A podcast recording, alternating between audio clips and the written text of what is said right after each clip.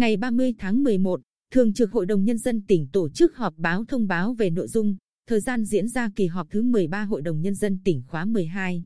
Theo ông Đoàn Văn Phi, Ủy viên Ban Thường vụ tỉnh ủy, Phó Chủ tịch Hội đồng Nhân dân tỉnh, kỳ họp sẽ diễn ra trong 2 ngày, 5 và 6 tháng 12, tại nhà khách Thanh Bình, 6 Lý Thường Kiệt, thành phố Quy Nhơn.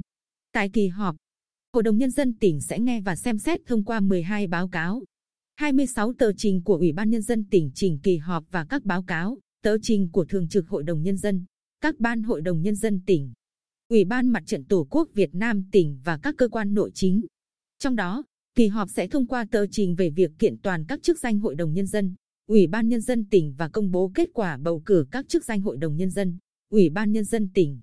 Để đảm bảo các nội dung công việc khá lớn trong điều kiện kỳ họp được rút ngắn, còn 2 ngày. Trước kỳ họp, các tổ hội đồng nhân dân tỉnh sẽ tổ chức các phiên thảo luận tổ để thảo luận về các báo cáo, đề án, tờ trình của Hội đồng Nhân dân tỉnh và Ủy ban Nhân dân tỉnh. Trong buổi khai mạc kỳ họp diễn ra sáng 5 tháng 12, sẽ có 5 báo cáo, tờ trình được trình bày tại hội trường, truyền hình trực tiếp, gồm báo cáo kết quả công tác chỉ đạo, điều hành của Ủy ban Nhân dân tỉnh và tình hình phát triển kinh tế xã hội năm 2020, nhiệm vụ, giải pháp trọng tâm năm 2021, thông báo mặt trận tham gia xây dựng chính quyền 6 tháng cuối năm 2020 và một số kiến nghị với kỳ họp thứ 13 Hội đồng Nhân dân tỉnh khóa 12.